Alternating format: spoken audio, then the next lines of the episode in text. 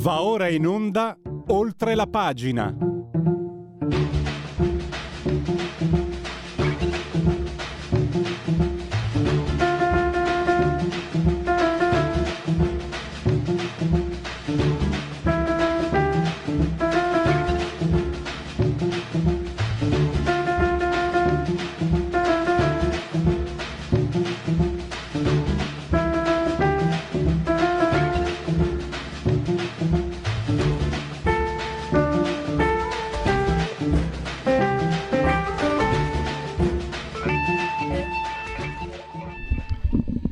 Dai, convenevoli formulari ce li facciamo più tardi, partiamo subito. Vi anticipo che parleremo della svolta Green Car, le auto verdi entro il 2030. Lo faremo davvero con eh, un addetto ai lavori, con eh, eh, Mattia Dani, economista, general manager di Noval Chimica, presidente dell'Unione Europea degli industriali dei lubrificanti. è una persona che ha una, eh, un curriculum enorme, ha lavorato per l'Enel, per vari ministeri e, ed è un analista finanziario che si occupa anche, anche, molto di management e che quindi eh, saprà farci luce eh, su, eh, sulla preoccupazione maggiore, quella dell'occupazione e poi anche quella delle nostre tasche, perché io non mi sento coinvolto perché mi muovo in bicicletta e vivendo a Milano è vantaggioso, ma se vivessi ancora nella mia profonda provincia, e eh, non è proprio sempre, perché il 2030, eh, noi non mi ricordo quale scrittrice lo disse, abbiamo dentro sempre la stessa età, quindi il 2030 per me lo vedo come quando ero ragazzo, no? 2030 fa sette anni, sette anni fa 2016, cioè l'altro giorno, insomma non è un problema da poco. Beh, eh, tra l'altro ci sono anche... Eh, come dire, eh, eh, opinioni anche, no, ci sono anche previsioni diverse, c'è chi dice 35.000 disoccupati, c'è chi dice il doppio, 70.000, addirittura se vai a vedere su Google 500.000, insomma è una situazione grave. Ed è anche interessante quello che sta succedendo su, in Europa, perché probabilmente Giorgia Meloni comincia a rompere, a spaccare, nel senso che l'asse eh, Berlino-Parigi e comincia a dare fastidio perché rischia di creare un'Europa a due velocità. L'Europa a due velocità sbanda in curva, va a sbattere, si frantuma. Eh, perché si parla naturalmente del patto di stabilità. Tedeschi con l'appoggio dei francesi 3% inderogabile però eh, l'Italia si trova in casino, cioè, lo ha spiegato benissimo, anzi sapete cos'è? Io ve lo faccio spiegare a lui cosa significa eh, dover stare dentro il patto di stabilità, significa praticamente muoversi con l'handicap sul piano produttivo. L'ha spiegato benissimo in un bel articolo, come sempre, eh, su Libro. Sandro Iacometti, lo abbiamo al telefono. Benvenuto Sandro, grazie per essere qui con noi. Eccoci, buongiorno, grazie a voi. Allora, eh, riprendiamo da quello che hai scritto ieri, Sandro. L'hai messa lì proprio, è chiarissimo, l'ho capita persino io che non sono proprio un espertissimo di, di, di movimenti economici. Il patto di stabilità al 3%, un paese come l'Italia che non può rispettarlo, eh, significa avere l'handicap. Se avere l'handicap significa produrre di meno, restare indietro. Europa a due velocità, crack Fatto, sono stato molto sintetico a te la parola sì, anche no, per chiarire no, i nostri ascoltatori. Bene, ma la, la, questione è abbastanza semplice, mi, mi permetto solo di sottolineare che la, la, l'altro elemento diciamo, che, che, che, ci crea grosse difficoltà è il 60% del debito, il 60% del PIL, la, soglia diciamo, del debito ritenuto sostenibile dal patto di stabilità.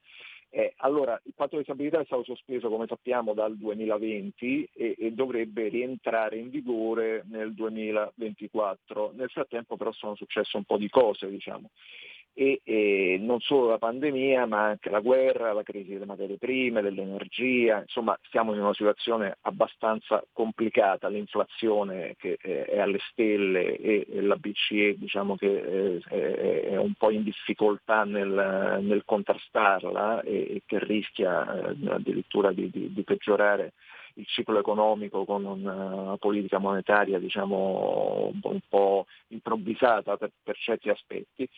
E, in tutto questo si sta creando, come dicevi giustamente tu, una insofferenza eh, sempre più eh, consistente nei confronti del, dell'asse Parigi-Berlino, eh, eh perché allora prendiamo in esame le, le, le, ultime, eh, le, ultime, vicende, le ultime questioni importanti affrontate dall'Europa.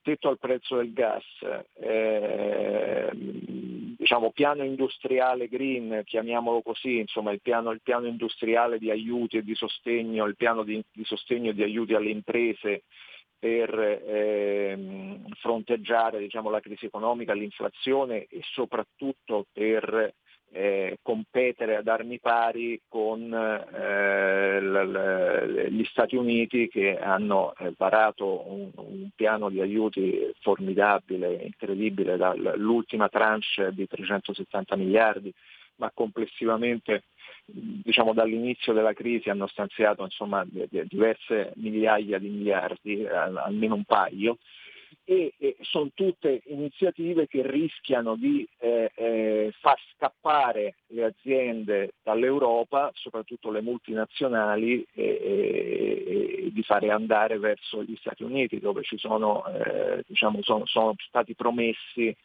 eh, sussidi ingenti e agevolazioni. Allora, eh, in questo frangente è chiaro, è una cosa diciamo, che l'abbiamo vista anche nella scorsa legislatura, anche Mario Draghi lo diceva, no? dice qua in, questa situazione di crisi nessun paese può farcela da solo. E, e tant'è vero che per affrontare la pandemia è stato fatto poi il Next Generation EU, il, PNRR, che è stata la prima volta in cui eh, si, è, si, è, fatto debito comune, diciamo, in cui la, la, la, l'Unione Europea ha deciso di eh, fare dei prestiti per eh, aiutare le sue imprese. Allora, quello è stato un episodio considerato, diciamo che alcuni hanno mal digerito a partire dalla Germania ed, è stato possibile con la promessa diciamo, che non sarebbe accaduto mai più. Poi però si è ripresentata una situazione molto difficile e, e, e quindi eh, diciamo, si è penetrata la crisi energetica eh, in cui lì non si dovevano mettere soldi, ma si doveva semplicemente rinunciare ad alcuni interessi specifici di alcuni paesi che dovevano, insomma, eh, avevano eh, interesse in quel momento a non attivare il prezzo del gas.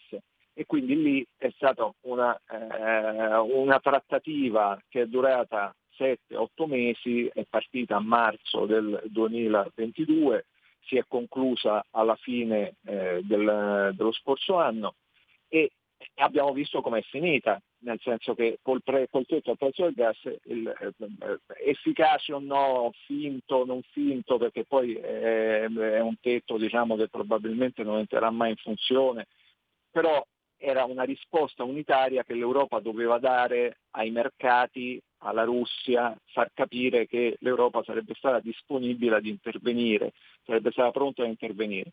Quella risposta che adesso ci ha portato il tetto del prezzo del gas dai 350 euro a megawattora a 50 euro eh, è stata ritardata di otto mesi e ci ha fatto spendere solo a noi una settantina di miliardi di eh, sussidi, di, di aiuti per le, per le bollette, per colpa principalmente della Germania che si è opposta finché non ha riempito tutti i suoi stoccaggi, perché voleva essere sicura e tranquilla di, di, di, poter passare l'inverno senza problemi, quindi la Germania ha dovuto riempire gli stoccaggi fra l'altro acquistando gas a prezzi assurdi eh, e facendo salire il prezzo come ha ammesso la stessa Germania, ha detto sì in quest'estate abbiamo fatto, siamo stati noi responsabili del prezzo alle stelle, però non potevamo fare altrimenti perché dovevamo mettere in sicurezza il paese. Quindi lì è andata così e quello diciamo, è stato già un, un, un episodio che non è molto piaciuto perché la von der Leyen era favorevole al al prezzo del gas più o meno dalla scorsa primavera. Poi eh, aiuti di Stato, aiuti di Stato, piano industriale, come aiutiamo le imprese? Eh, eh c'era una proposta della Commissione europea, c'era stato prima un intervento di Gentiloni e, e Breton, poi la proposta della von der Leyen, poi eh, la, la, la, proposta italiana di Giorgia Meloni e del, del governo, tutte andavano nella direzione di eh, eh, creare eh, un fondo sovrano e quindi replicare un pochino l'esperienza del Next Generation EU e fare in modo che tutti i paesi potessero beneficiare di eh, aiuti per le imprese senza dover fare i conti con i vincoli di bilancio, perché eh, il problema qual è? È che eh, la Germania che ha un debito al 60-70% può mettere in campo risorse eh, del suo bilancio senza problemi e quindi intervenire quando è necessario. L'Italia che ha un debito al 150% chiaramente questo non può farlo e proprio perché poi rientrerà in vigore il patto di stabilità. Allora, le due cose sono molto collegate. Il piano di aiuti è stato bloccato sempre dalla Germania, perché eh, la Germania non vuole mettere debito in comune e vuole continuare ad usufruire del privilegio concesso dal suo spazio di bilancio e quindi dice io le, le mie imprese le aiuto con i miei soldi, e tutti devono fare lo stesso perché bisogna essere tutti virtuosi sulle finanze pubbliche e, e, e quindi ha, ha, ha eh, bloccato diciamo, la possibilità di ehm, studiare il, un fondo sovrano per intervenire eh, in maniera diciamo, non discriminatoria su tutti gli Stati dell'Unione e ha fatto passare soltanto la possibilità di eh, derogare dalle norme che vincolano gli aiuti di Stato.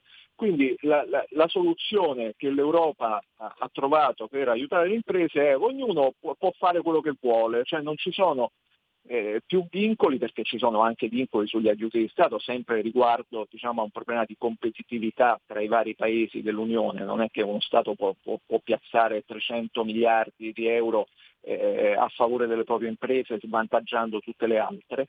Allora, se ognuno, visto che c'è una situazione di emergenza, eliminiamo i vincoli, ognuno può fare quello che vuole e questo significa chiaramente che la Germania farà quello che vuole perché ha i soldi per farlo. La Francia, seppur in misura un po' minore perché ha un bilancio pubblico che non è proprio in salute come quello della Germania, può fare quello che vuole anche lei più o meno e, e aiutare le proprie imprese. E, e l'Italia no, perché l'Italia chiaramente appena mette un euro a favore delle imprese, poi ci sarà tra dieci mesi l'Europa che dirà eh, ma il debito è troppo alto, queste cose non te le puoi permettere. Allora che cosa ha fatto Giorgetti? Giorgetti ha detto qua la, la questione deve essere, eh, deve andare, bisogna discuterla insieme, cioè o ci date la possibilità eh, di eh, aiutare le nostre imprese eh, allentando le regole del patto di stabilità o sospendendole o prevedendo che gli aiuti siano messi fuori dai conteggi che vengono fatti per verificare il rispetto delle regole, oppure bisogna ripensare il discorso sul, sul piano industriale green per le imprese europee e ragionare veramente su un fondo sovrano, perché altrimenti il mercato interno va in frantumi e questo pericolo del mercato interno che va in frantumi, quindi con i paesi di serie A, i paesi di serie B, i paesi che viaggiano ad una certa velocità, i paesi che viaggiano a una velocità inferiore, è un problema che è molto ben presente nella Commissione europea. Cioè, di fatto si è creato uno scenario per cui nell'ultimo anno la Commissione europea è andata in una direzione e la Germania spesso con l'aiuto della Francia, l'ha costretta ad andare in un'altra. Allora diciamo che eh, eh, il problema poi è anche politico, no? perché eh, da una parte c'è, c'è un, un, un'insofferenza e una, diciamo, un, un, fastidio nei confronti di questa linea che è chiaramente diciamo, sovranista da parte della Germania, perché la Germania sta facendo i suoi interessi fregandosene diciamo, di quelli del resto dell'Europa. Dall'altra c'è un problema politico perché gli attuali vertici della Commissione europea sanno che il vento sta cambiando e che alle prossime elezioni europee potrebbero eh, diciamo, concretizzarsi delle alleanze diverse e quindi hanno anche interesse a far sì che la, la loro azione possa eh, diciamo, eh, in qualche modo sfruttarli e consentirgli di rimanere al potere e per rimanere al potere tu devi garantire eh, tutti gli stati, non puoi appoggiarti soltanto alla Germania, che tanto più che la Germania adesso è governata da uno schieramento che sono sostanzialmente i socialdemocratici, insieme ai verdi e ai liberali, che potrebbe essere minoritario e sconfitto alle prossime elezioni del 2024 se si dovesse concretizzare l'alleanza tra il Partito Popolare Europeo e i conservatori eh, che sono attualmente guidati, diciamo europei, attualmente guidati da Giorgia Meloni, ma probabilmente tra un po' saranno guidati da un altro partito, ma a cui appartiene comunque eh, Fratelli d'Italia. Quindi è, è uno scenario molto complicato in cui io spero che, ehm, ci, diciamo che le pressioni nei confronti e, e, il fastidio crescente nei confronti della, uh, de, de, delle imposizioni e della, e della guida eh, franco-tedesca eh, possano, possano, portare diciamo, a un certo punto ad una, ad una, ad una marcia indietro, ad una, ad un riequilibrio, riequilibrio dei rapporti eh, nell'Unione Europea. Che, e, qui, e, e, questo è legato anche all'auto chiaramente, eh, perché il problema dell'auto elettrica o si fa un fondo sovrano per eh, finanziare i costi della transizione ecologica, se no andiamo tutti a ramengo qui, eh. cioè, eh, l'Italia soprattutto siamo in difficoltà enormi, anche perché appunto, come dicevo, l'Italia non ha spazi di bilancio per eh, aiutare le proprie imprese, per eh, intervenire e accompagnare la riconversione delle industrie, per eh, trovare eh, l, l, ehm, riconvertire quell'80% della nostra filiera dell'automotive che è eh, chiaramente eh, diciamo, orientata e lavora su, sui motori a combustione e non su quelli elettrici.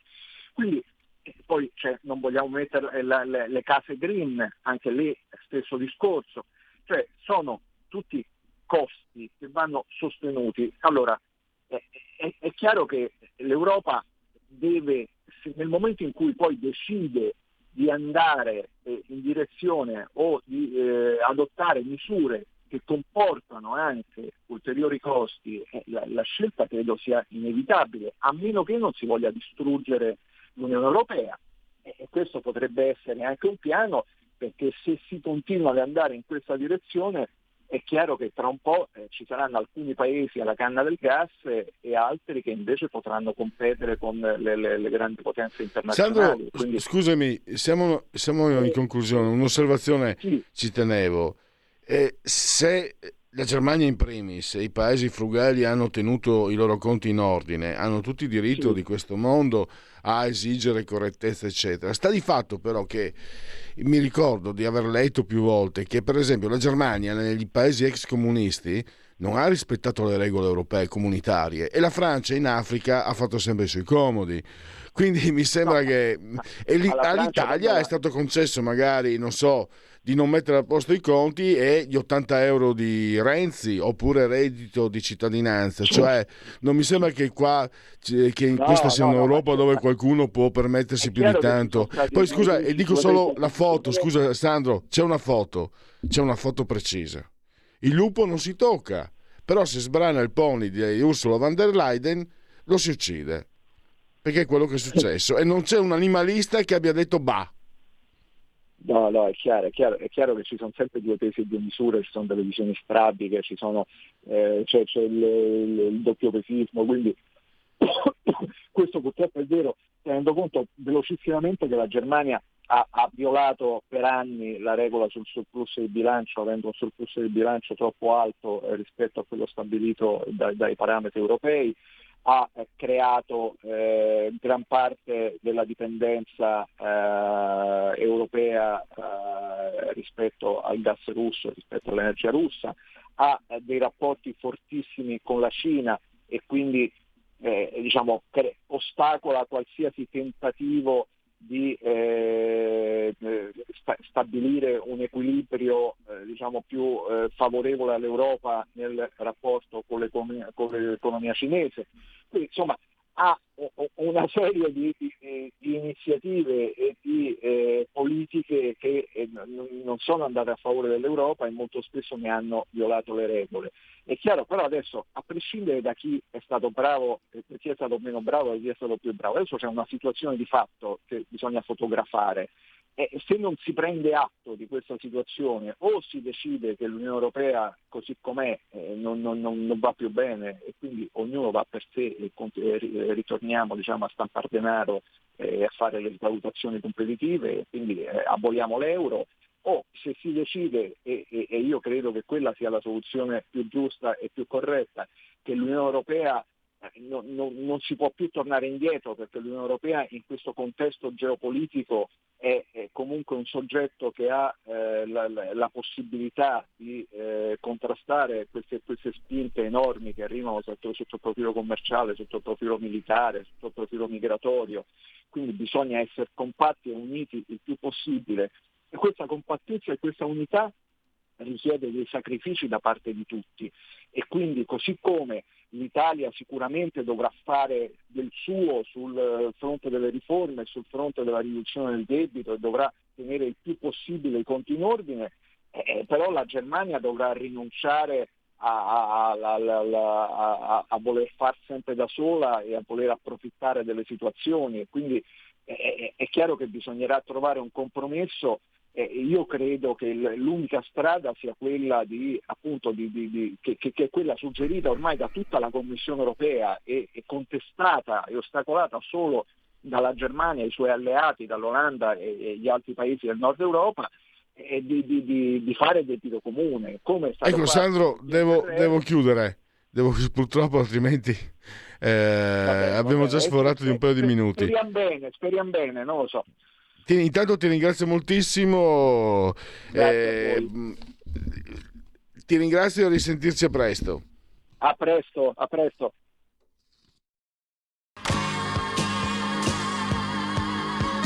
Davide Volpin, un'ora in diretta nel passato per non dimenticare i grandi artisti e la loro grande musica, ogni sabato dalle 17 alle 18, spazio pomeriggio su Radio Libertà.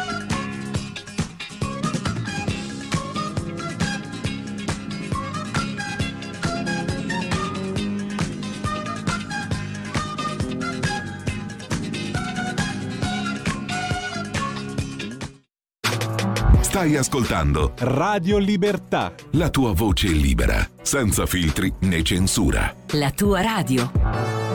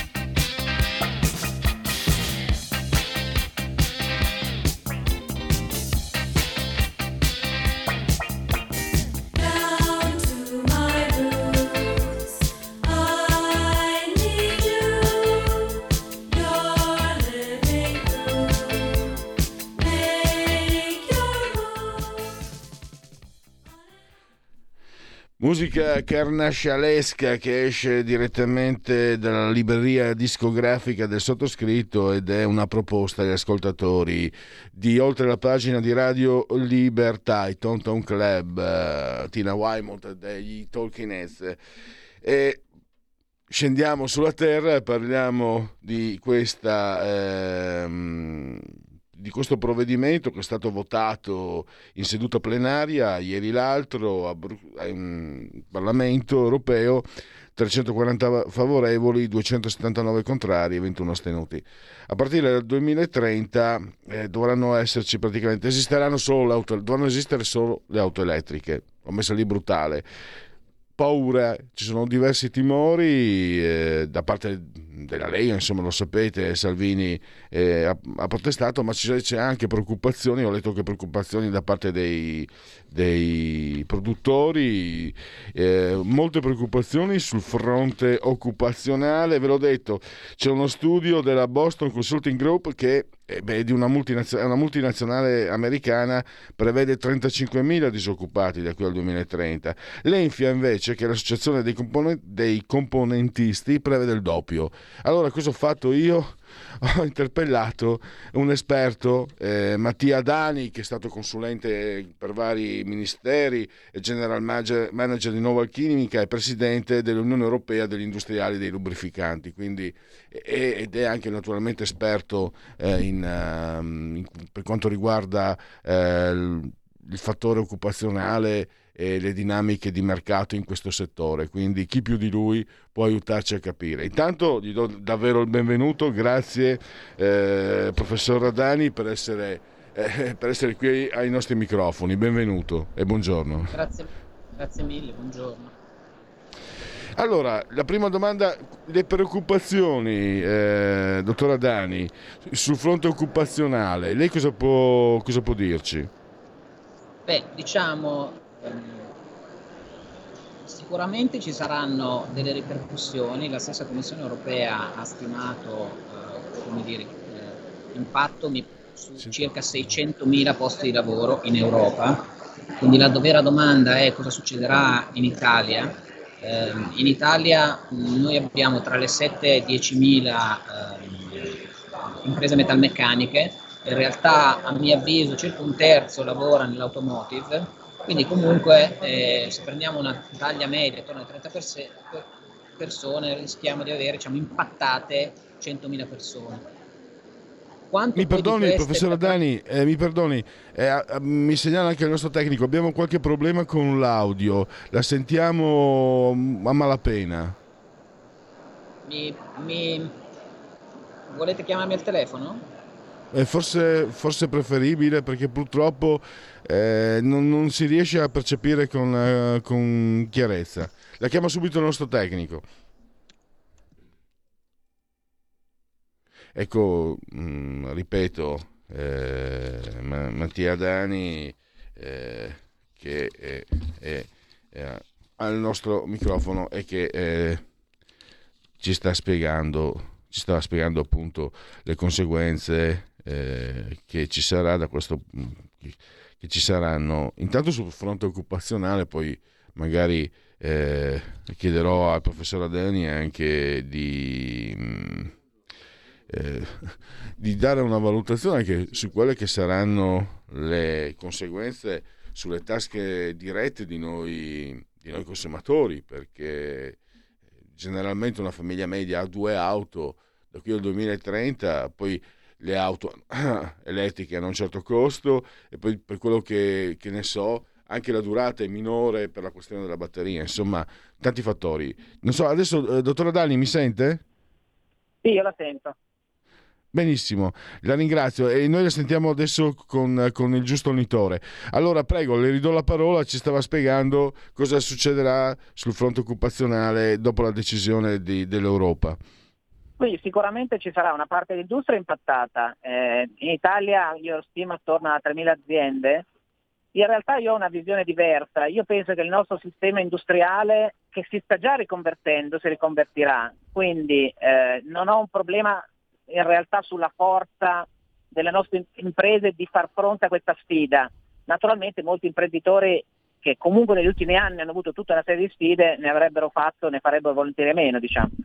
Il vero tema che vedo io sono sia sul fronte della diciamo, reperibilità delle materie prime, Cioè noi rischiamo di eh, sostituire una dipendenza dal petrolio, che è comunque una dipendenza problematica non solo dal punto di vista ambientale, ma anche appunto dal punto di vista della reperibilità, perché ci espone dire, a, a, a, volte al ricatto di altri paesi, la cronaca, no, quello che sta succedendo lo vede, ma di sostituire questa dipendenza uh, dal petrolio con una dipendenza dal litio che naturalmente questo è stato un grande dibattito in Europa, alcuni, eh, quelli che hanno votato, ritengono la dipendenza dal litio sia meno pericolosa di quella dal petrolio, altri invece ritengono che sarà altrettanto se non peggio no? in termini di pericolosità di dipendenza.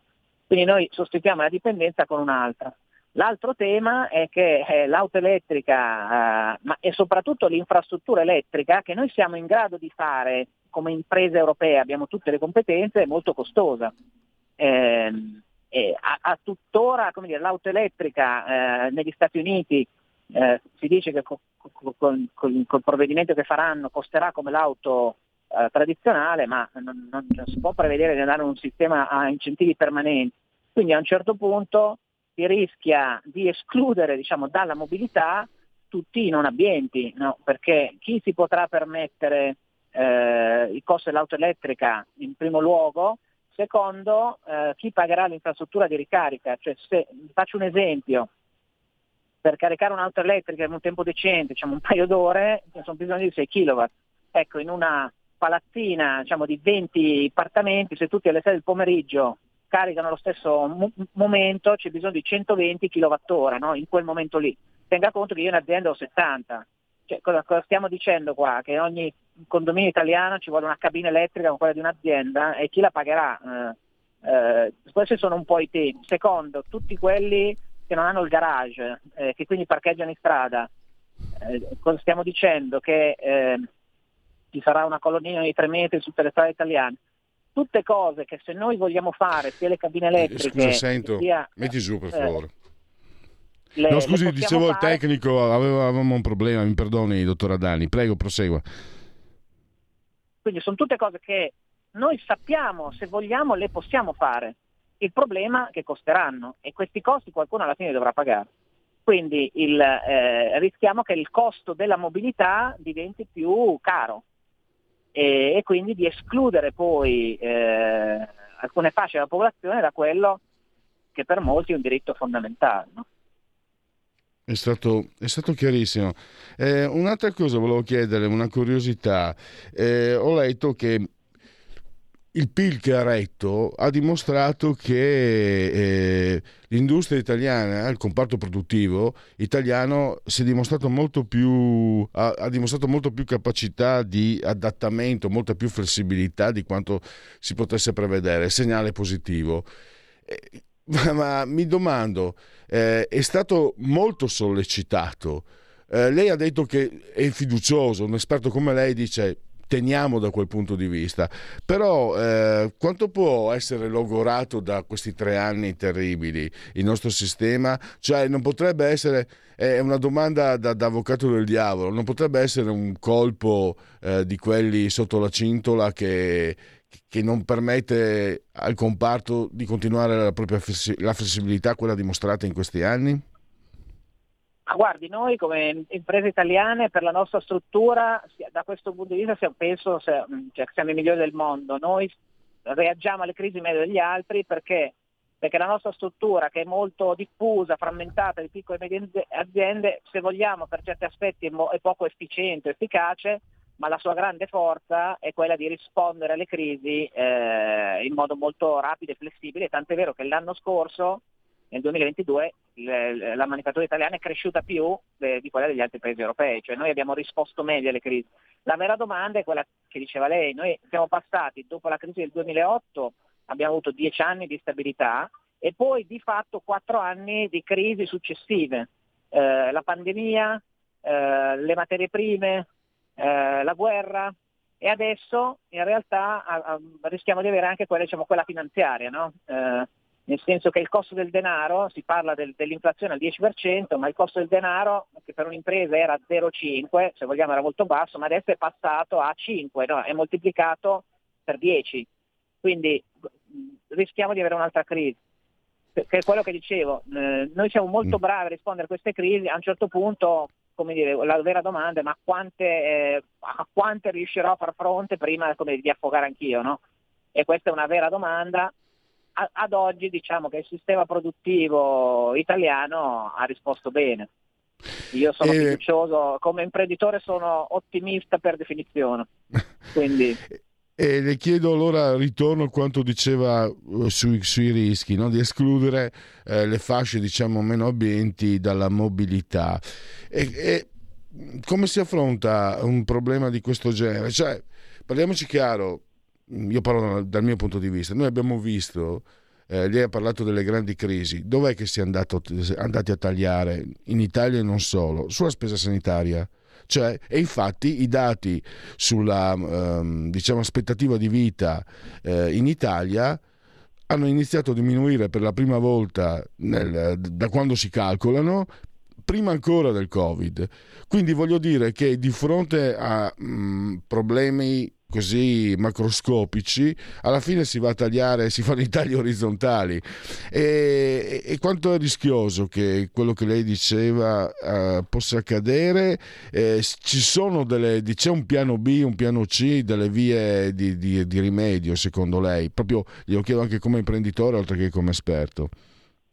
Ma guardi, allora l'industria europea è democratica, cioè partecipa al dibattito, a volte è ascoltata, a volte no, in questo caso siamo stati poco ascoltati, in questo come dire, non, non ci lamentiamo, tante classi di cittadini non si sentono poco ascoltati, eh, però fondamentalmente noi eh, riteniamo che a un certo punto, e la stessa normativa europea in realtà ha tutta una serie di passaggi di verifica, che a un certo punto questa cosa non si farà, cioè verrà rimandata. No? Tant'è vero che noi dei diciamo, in Europa vengono prodotti 15 milioni di motori ogni anno. Eh, noi riteniamo che anche negli scenari più eh, avanzati diciamo, di elettrificazione si arriverà a un 30-40%. Vuol dire che comunque il 60% dei motori sarà ancora a combustione interna, cioè, cioè tradizionali, in realtà nel formato ibrido.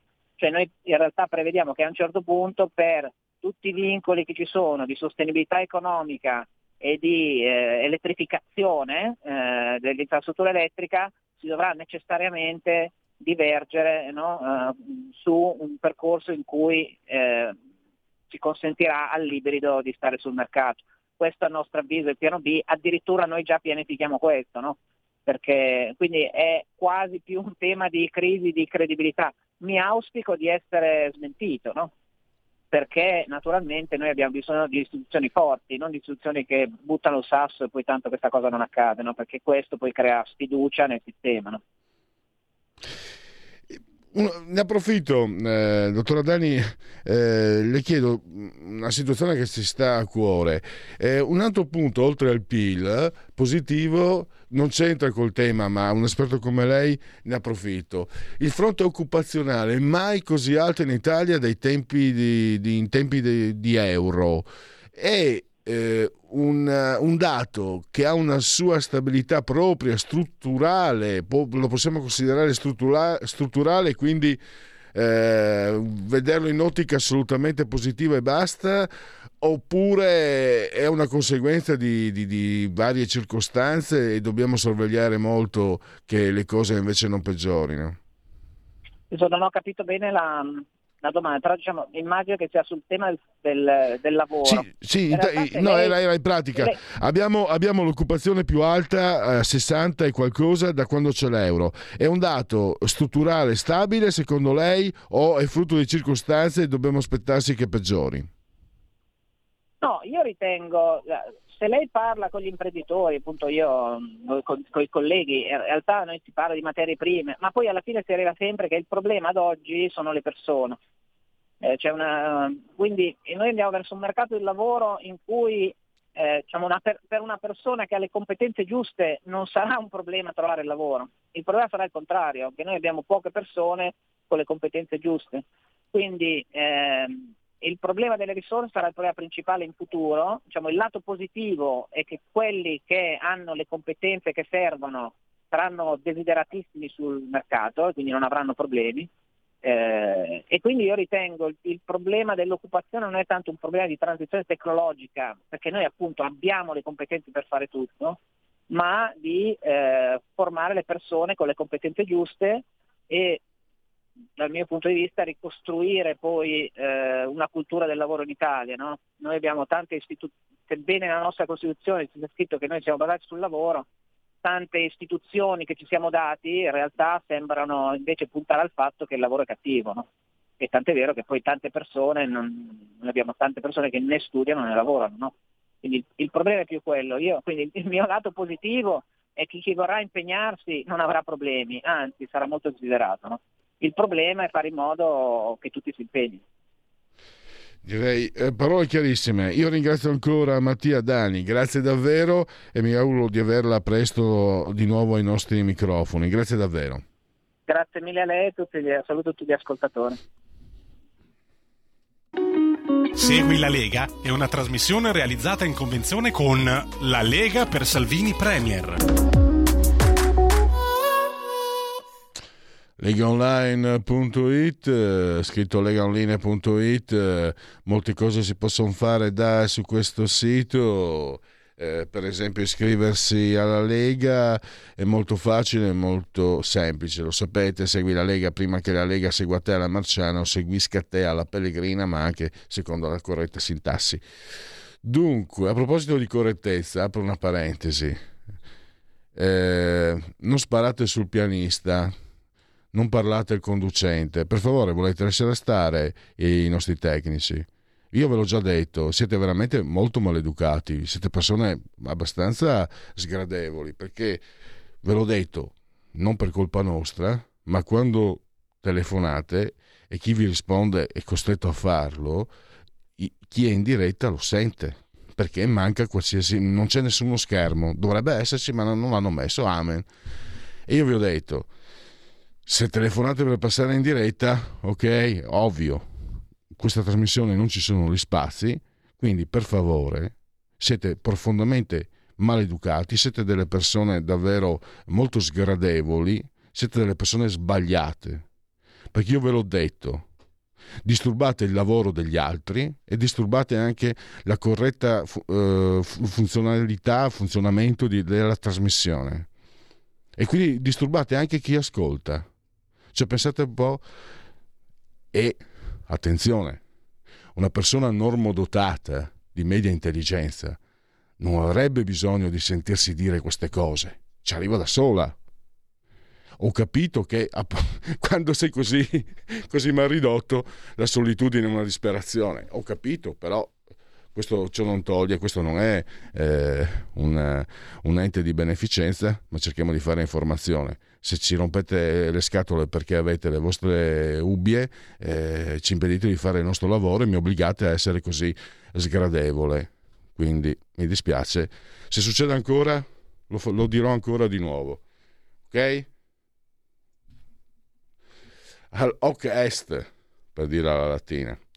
Dicevo, eh, seguisca te secondo la sintassi e poi ancora naturalmente le, quello che si può fare. Iscrivervi alla Lega è molto semplice. Si versano 10 euro, si può fare anche tramite PayPal, PayPal, PayPal, senza nemmeno che vi sia la necessità che siate iscritti a PayPal, PayPal, PayPal. Ah. Poi codice fiscale, gli altri dati che vi verranno richiesti e quindi vi verrà ricapitata la magione per via postale la tessera Lega Salvini Premier. Se c'è di mezzo eh, poste italiane, gesti apotropaici sia per le femminucce che per i maschietti.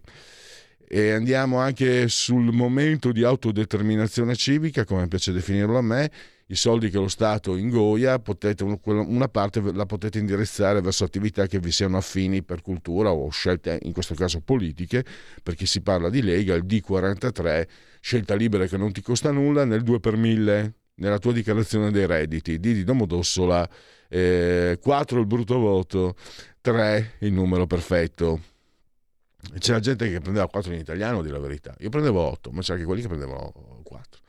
Allora, Andiamo a vedere invece gli interventi, le apparizioni radio-televisive degli esponenti della uh, Lega, quindi uh, questa sera alle 22.40 dritto e rovescio eh, rete 4 con l'europarlamentare Isabella eh, Tovaglieri, quindi presumo che si parlerà eh, del, della Green Car, le auto verdi entro il 2030.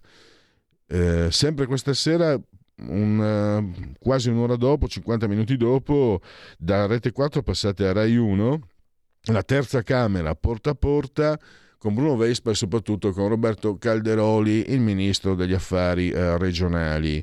Antonio Maria Rinaldi lo potrete invece vedere, auscultare domani mattina alle 9.40, in ora quindi pressoché antelucana, a Coffee Break sulla 7 l'europarlamentare Antonio Maria eh, Rinaldi. Domani pomeriggio su Sky alle 17.15 il presidente della Commissione Attività Produttive Alberto Gusmeroli. Sabato il vice ministro dell'Ambiente Vania Gava, Rai 2 alle...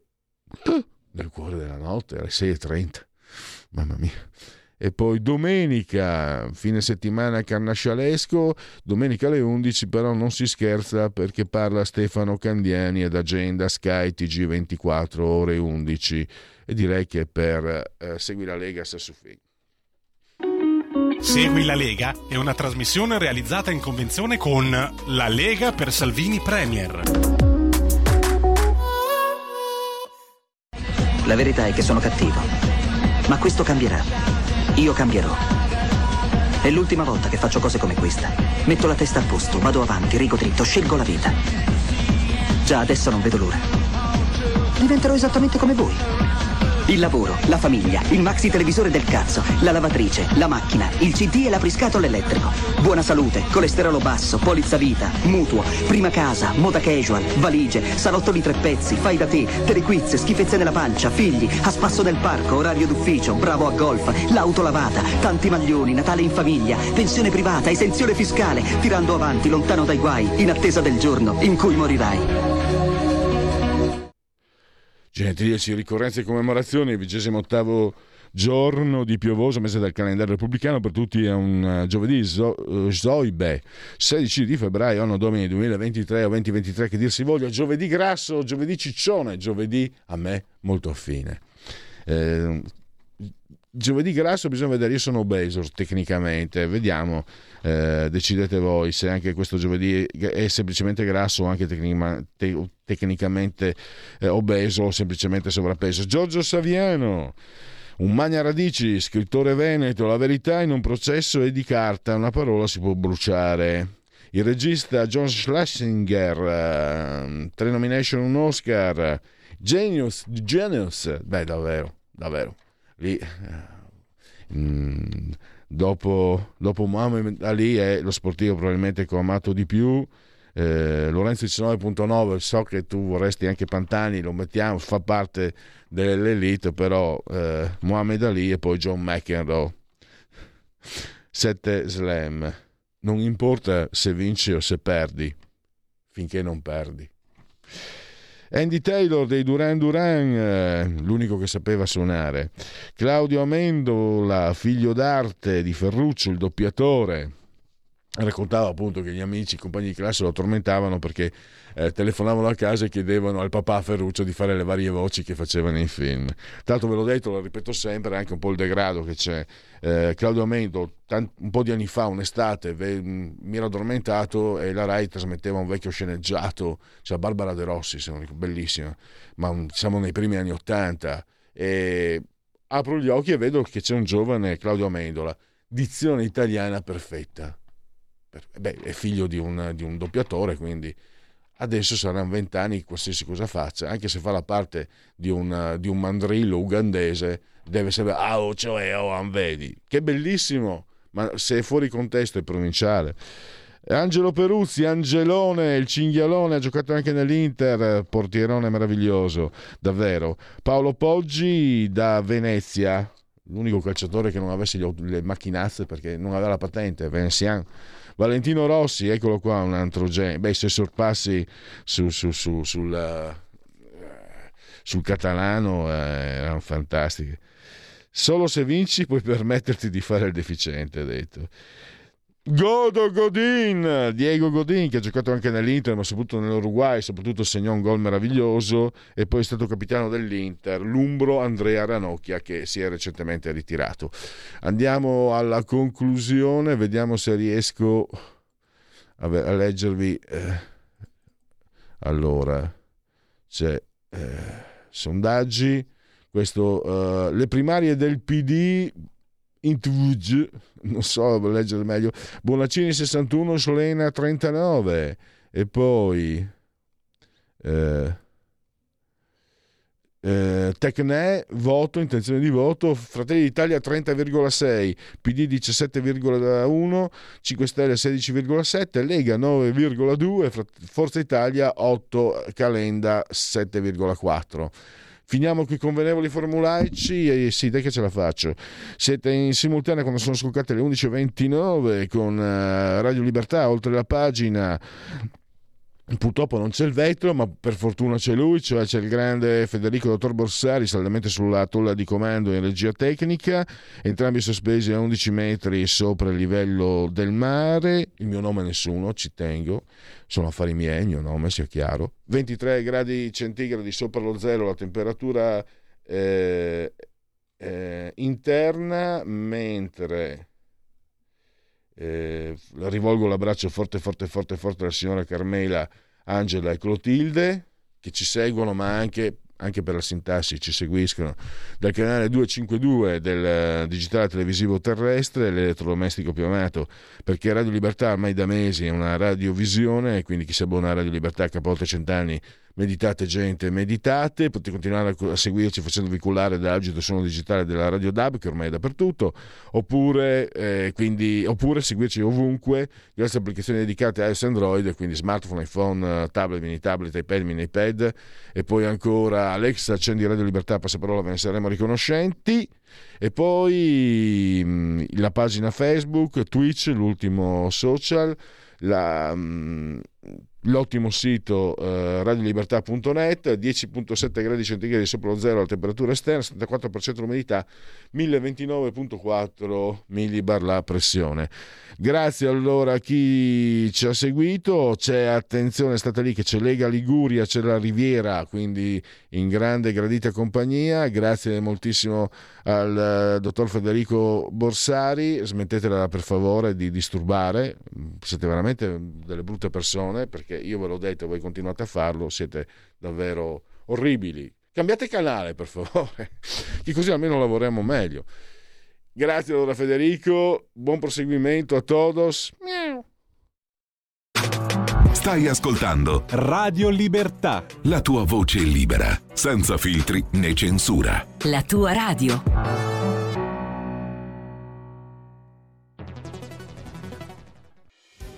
Quotidiano di Sicilia, il quotidiano d'Italia, l'informazione che ribalta i luoghi comuni, una vera visione dei fatti, l'Italia vista da sud. Ogni siciliano che vive in Italia e nel mondo è una risorsa, è protagonista della crescita della nostra nazione. Dai forza alla crescita della nostra isola, abbonandoti al QDS digitale più archivio a soli 99 euro annui. Quotidiano di Sicilia, il quotidiano d'Italia, una scelta di valore.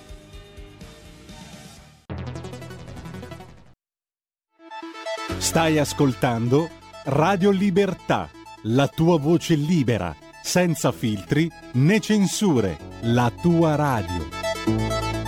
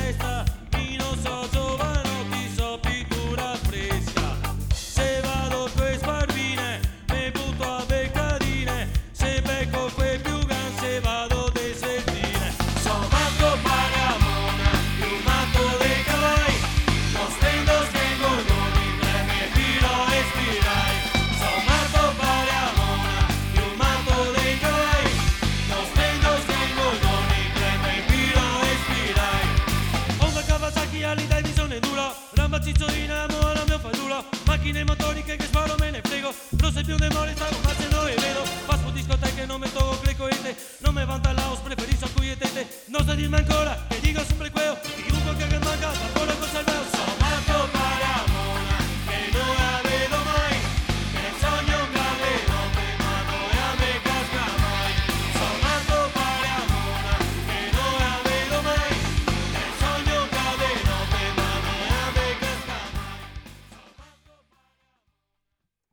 E per Lega Liguria diamo subito la linea a Fabrizio Graffiona. Buongiorno a tutti da Genova e dalla Liguria. Oggi purtroppo c'è il cielo un po' coperto, temperatura intorno agli 11 gradi e per il weekend non si sa se uscirà di nuovo il sole, ma sono state giornate bellissime finora. Passiamo subito al nostro primo ospite della mattinata che è il consigliere regionale e presidente della seconda commissione salute e sicurezza sociale Brunello Brunetto. Ciao Brunello, ci sei? Ciao Fabrizio, buongiorno a tutti. Ciao, ci sono. Buongiorno a tutti, dove ti trovi in questo momento? Sono all'ospedale Santa Corona di Pietra Ligure. Sempre Per sul un- territorio al lavoro. Per, per un Allora, po', di, ascolta. di, di colloqui. Dimmi, dimmi. Nel nostro ultimo collegamento avevamo parlato di un'iniziativa, una lodevole iniziativa, come l'hai definita giustamente tu, della, eh, che riguarda la, la raccolta dei farmaci, in particolare la giornata, che poi sono state più giornate, della raccolta del farmaco eh, ehm, che si, svolta, si sono svolte dal 7 al 13 febbraio. Ecco, com'è andata in Liguria? C'è stato questo sostegno sia da parte della Regione Liguria, ma anche i cittadini hanno risposto a questa bellissima iniziativa? Ma c'è stato, adesso mi devono ancora arrivare i dati perché ovviamente per poter avere dati a consuntivo eh, ci vuole ancora qualche giorno ovviamente, però le sensazioni sono state sensazioni positive, quindi eh, un incentivo assolutamente a mm, ripetere l'iniziativa eh, il prossimo anno, l'iniziativa anche di sostegno regionale a questa, a questa bella proposta che insomma, viene incontro a, a persone, a persone meno, meno abbienti e quindi diciamo, andare incontro agli enti caritatevoli che possono fornire eh, alcune, alcuni presidi eh, alle persone che ne abbisognano è, è- è ovviamente eh, bella cosa. Allora, un augurio che l'anno prossimo abbia ancora più successo questa bellissima iniziativa, la, ricordo la giornata della raccolta del farmaco, il collegamento col banco farmaceutico. Ecco, su- sotto il profilo della sanità, perché poi volevo parlare di un altro argomento con te. Ci sono altre novità, c'è qualcosa... ehm, Vabbè, eh, novità eh, in sanità ce ne, ce ne sono finché vogliamo ogni giorno perché insomma è ovviamente un argomento estremamente mh, complesso con eh, mille sfaccettature, quindi ci sono novità di tipo organizzativo, ci sono novità di, di tipo, di tipo istituzionale, ci sono nomine, ci sono spostamenti, insomma, quindi è, è un tema, è un tema sempre, sempre assolutamente in, eh, in divenire.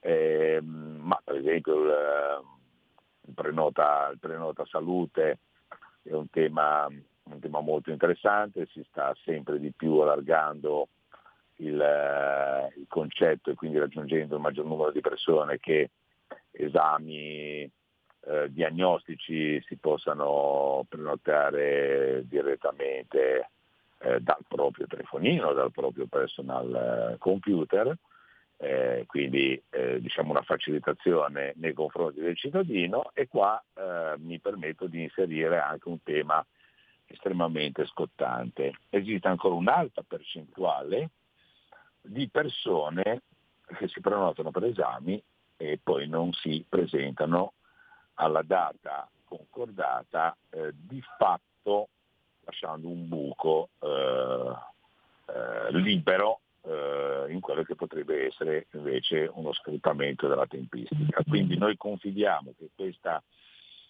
eh, risorsa che ehm, il Prenota Salute eh, offre possa anche con un'adeguata informazione che ci siamo detti ieri e che vedremo di mettere quanto prima in opera anche con un'adeguata informazione, ehm, sensibilizzare maggiormente l'utenza eh, sul fatto che se, se, è vero sarà ancora più facile prenotare esami, in caso di impossibilità a recarsi all'appuntamento concordato deve essere altrettanto facile disdire eh, l'appuntamento stesso, di fatto liberando una, una casella che il sistema andrà immediatamente a riempire con una eh, prenotazione in attesa di, di collocazione. Quindi questo è, è, sarà eh, ovviamente anche eh, oggetto di, di, di, ampia comunicazione e deve diventare davvero un senso civico da parte di tutte le persone di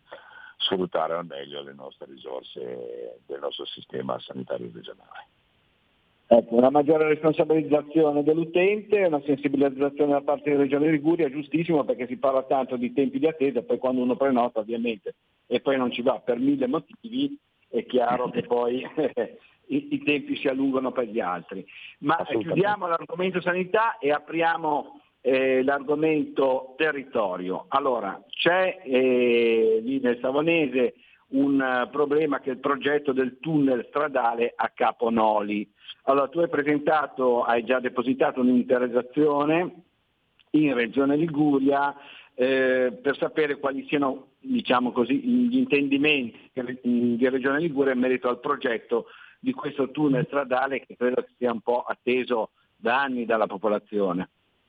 Esattamente Fabrizio, un tema che a noi dalla provincia di Savona sta molto a cuore. È, un, è uno scenario incantevole quello di Caponoli, eh, ma ehm, al tempo stesso maledettamente complicato. È un pezzo di via Aurelia, eh, ricordiamo a tutti che la via Aurelia è la nostra statale, strada statale numero uno, che partendo da Roma arriva fino a, a Ventimiglia e, ed è un, un, tratto che ha uno scenario diciamo, naturale davvero importante, ma è una strada che è un tratto di strada che spesso ehm, vede eh, smotamenti, frane, perché ha una fragilità eh, delle rocce eh, sovrastanti eh, davvero, davvero importante, una grossa fragilità. E allora um, sarebbe davvero eh, importante prima o poi prendere una, una decisione davvero unitaria e um, vedere di procedere con un, con un tunnel eh, che metta in sicurezza eh, tutti i frequentatori eh, della strada e che al tempo stesso possa anche eh, dare un'opportunità magari di eh, ampliare una, una, possibilità di mh, sfruttamento naturalistico da parte delle persone eh, a piedi eh, su questo scenario, su queste rocce che si affacciano direttamente sul mare. Quindi in questo senso eh, vogliamo, io mi sono eh, premurato di eh, preparare un'interrogazione, ma certamente eh, non sono da solo su queste, su queste considerazioni, con tutti eh, con i variati sindaci e amministratori del territorio, ci piacerebbe riuscire a vedere in pochi anni una soluzione di questo tratto di strada, sia per la sicurezza Ecco, diciamo, questo anche per una, siamo, un'opportunità. siamo d'accordo con i sindaci di Noli, di Spotorno e di Finale Ligure, mi sembra che siano coinvolti i comuni, giusto? E questi sono i, i comuni più, più interessati perché Noli è il comune che è immediatamente a levante del Caponoli, di Caponoli, poi segue ancora un po' più a levante Spotorno, mentre invece prima di Caponoli c'è Varigotti, notissima località che è una frazione del comune di Finale Ligure.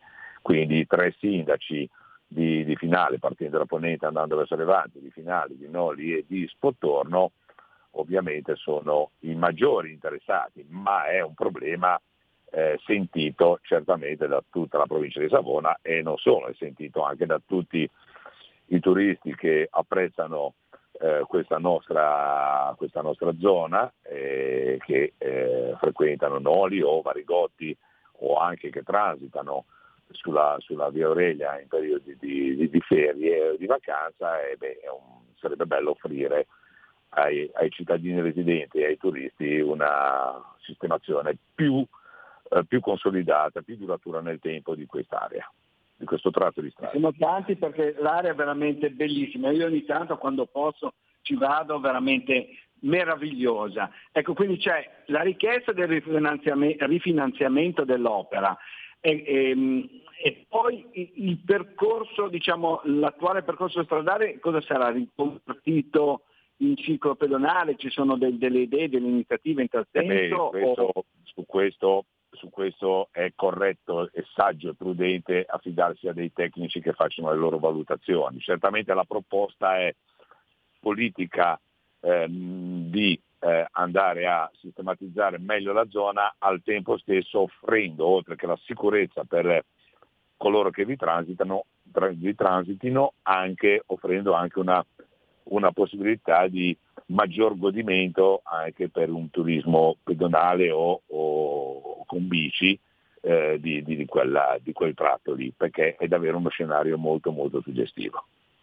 Poi i tecnici facciano la loro parte, io sono tecnico ma di altro settore, quindi lì mi arrendo, mi inchino a, a coloro che sanno, sanno meglio, meglio di me eh, interpretare il territorio. e- Ognuno il suo. Ognuno proprio. La, eh, la- la cosa che eh, mi, mi, eh, e ci faceva piacere era di eh, diciamo, sollevare, sollevare la questione e di eh, confidare di portarla a soluzione in tempi rapidi.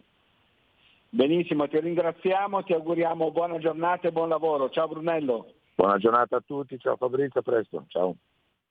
Ciao, ciao, ciao. Grazie ancora al nostro consigliere regionale e presidente della seconda commissione salute e sicurezza sociale, Brunello Brunetto. Passiamo subito al nostro secondo ospite della mattinata, che è il consigliere regionale della Lega e componente della seconda commissione salute e sicurezza sociale, Mabel Riolfo. Sentiamo se Mabel è in linea. Ciao Mabel, ci sei?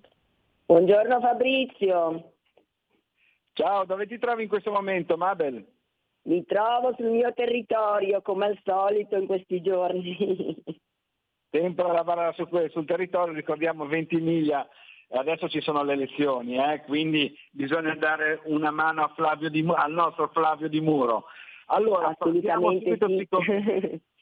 siamo andati un filo lunghi con eh, Brunello Bunetto, con te volevo parlare di eh, due argomenti. Uno, eh, il primo diciamo, è stato discusso scorso, nella scorsa seduta del Consiglio regionale, eh, eh, scusa, della Commissione regionale, eh, il tema della bigenitorialità. C'è stato un passo in avanti per la nuova legge, eh, che poi ce la illustri un attimino tu, c'è stato un incontro con il responsabile delle associazioni, ricordo Papà Separati Liguria e Mantenimento Diretto Movimento per l'Uguaglianza Genitoriale, associazioni che sul territorio si danno veramente molto molto da fare. Ecco, volevo sapere cosa è successo in seduta consigliare e poi un po' in sintesi qual è eh, lo, lo scopo della nuova legge che tu hai proposto. Allora, intanto si tratta di una proposta di legge a mia prima firma eh, perché credo che questo tema sia un tema eh, da trattare e molto importante. Eh, in particolar modo eh, questa proposta di legge che è stata esaminata appunto nella commissione seconda, come dicevi, eh, riguarda la, mh, il dovere da parte degli enti pubblici di eh, comunicare tutte eh, le informazioni che riguardano il minore, non soltanto al genitore eh, presso il quale il minore ha la residenza anagrafica, ma anche nei confronti dell'altro genitore non collocatario, sia nel caso in cui eh, ci sia in atto una, un accordo, diciamo un affido condiviso, che poi è la normativa che vige nel nostro ordinamento, sia nel caso in cui invece ci sia un affidamento esclusivo. Quindi cosa succede? Che tutti gli enti pubblici, faccio un esempio, nel caso in cui ci sia eh, un genitore porti il figlio eh, a fare un esame medico piuttosto che appunto all'ospedale quant'altro, normalmente può accadere che l'altro genitore, se c'è soprattutto una separazione conflittuale in atto, non ne venga a conoscenza. Questo non deve più accadere. Entrambi i genitori devono avere gli stessi diritti a meno che non ci sia un provvedimento giudiziario che stabilisca il contrario. Questo ovviamente è una limitazione che stabilisce l'autorità giudiziaria, ma l'ente pubblico amministrativo deve dove, dovrebbe fare le comunicazioni ad entrambi e questo è un tema su, a cui teniamo, teniamo molto perché ci deve essere il diritto del minore ad avere un rapporto equilibrato ed armonioso con entrambi i genitori e questo pensiamo sia indispensabile per la sua crescita armoniosa. Benissimo, ecco l'incontro in, in, in seduta consigliare con l'associazione è stato quindi positivo, loro hanno accolto con favore questa iniziativa, tua iniziativa?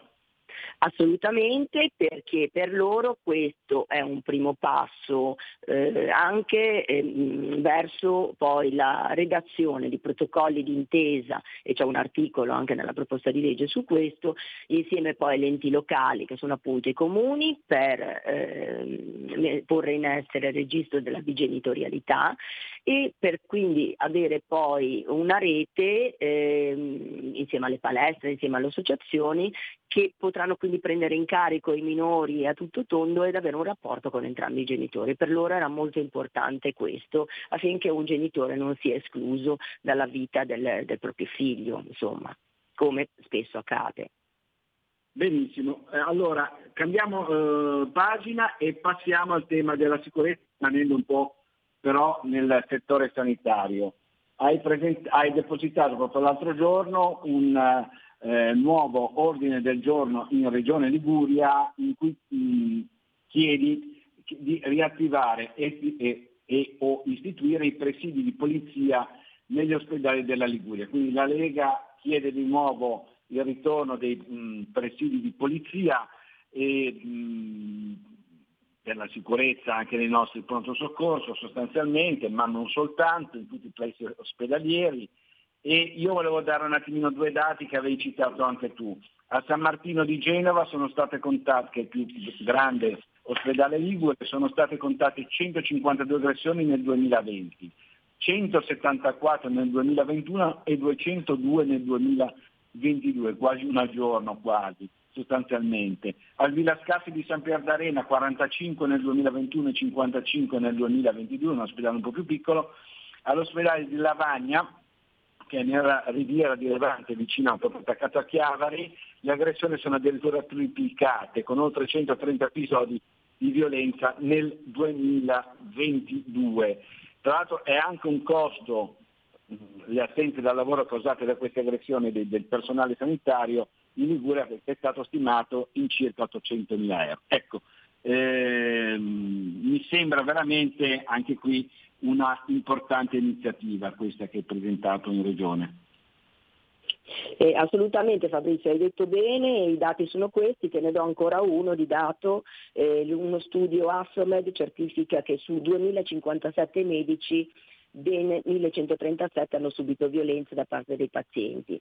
Nel 76,52% dei casi si tratta solo eh, di violenze di carattere verbale, però anche di minacce e quant'altro. Eh, è assurdo che coloro che vengono a tutelare la nostra salute e che esercitano la professione sanitaria eh, non solo non siano sereni nello svolgere il proprio lavoro, che è molto delicato, ma in più eh, debbano subire anche delle violenze sul posto di lavoro. Quindi per noi come Lega è essenziale che eh, chi eh, diciamo, esercita la professione sanitaria sia tutelato, cioè il nostro compito è quello di tutelare i nostri, i nostri, lavoratori, in questo caso i medici e tutti gli operatori sanitari, per cui l'istituzione di un presidio di polizia in questo momento storico ci pare essenziale perché c'era un, proprio un crescendo di violenza che deve essere eh, troncato sul nascere, cioè chi va all'ospedale deve capire che deve essere rispettoso di chi esercita la professione sanitaria, questo è un dato essenziale. Tra l'altro mi sembra che il ministro dell'interno Matteo Piantedosi abbia dichiarato di voler istituire i presidi di polizia partendo dagli ospedali di maggiore importanza ovviamente, appunto tipo come da noi Liguria al San Martino. Allora, assolutamente, intanto ha iniziato appunto, ha fatto questa dichiarazione e ha iniziato con l'istituzione eh, di presidi di polizia negli ospedali del Lazio. E proprio per questo motivo qua ho presentato un ordine del giorno perché eh, ritengo che questa iniziativa debba essere portata in Liguria al più presto possibile, ehm, in modo appunto da, da, poter, da, poterlo eseguire al più presto. E ho visto io stessa con i miei occhi spesso quando vado a pronto soccorso eh, nei miei giri vari eh, delle persone, soprattutto giovani, che magari sono in stato di ebbrezza, che magari sono in preda eh, ad una crisi per mancanza di stupefacenti e quant'altro, eh, che minacciano magari l'infermiera, che magari in quel momento si trova da sola. Eh, è una situazione inaccettabile questa. E anche spesso anche c'è una paura da parte degli altri pazienti, anche anziani e fragili che aspettano, che aspettano per il loro turno, per la loro visita. Benissimo, ti ringraziamo ti, anche e soprattutto per la sintesi delle tue dichiarazioni e ti auguriamo buona giornata e buon lavoro. Ciao Mabel. Grazie, buongiorno a tutti gli ascoltatori. Grazie ancora al nostro consigliere regionale e componente della seconda commissione salute e sicurezza sociale Mabel Riolfo. Da Genova e dalla Liguria è tutto, linea a Milano da Fabrizio Graffione. Avete ascoltato oltre la pagina.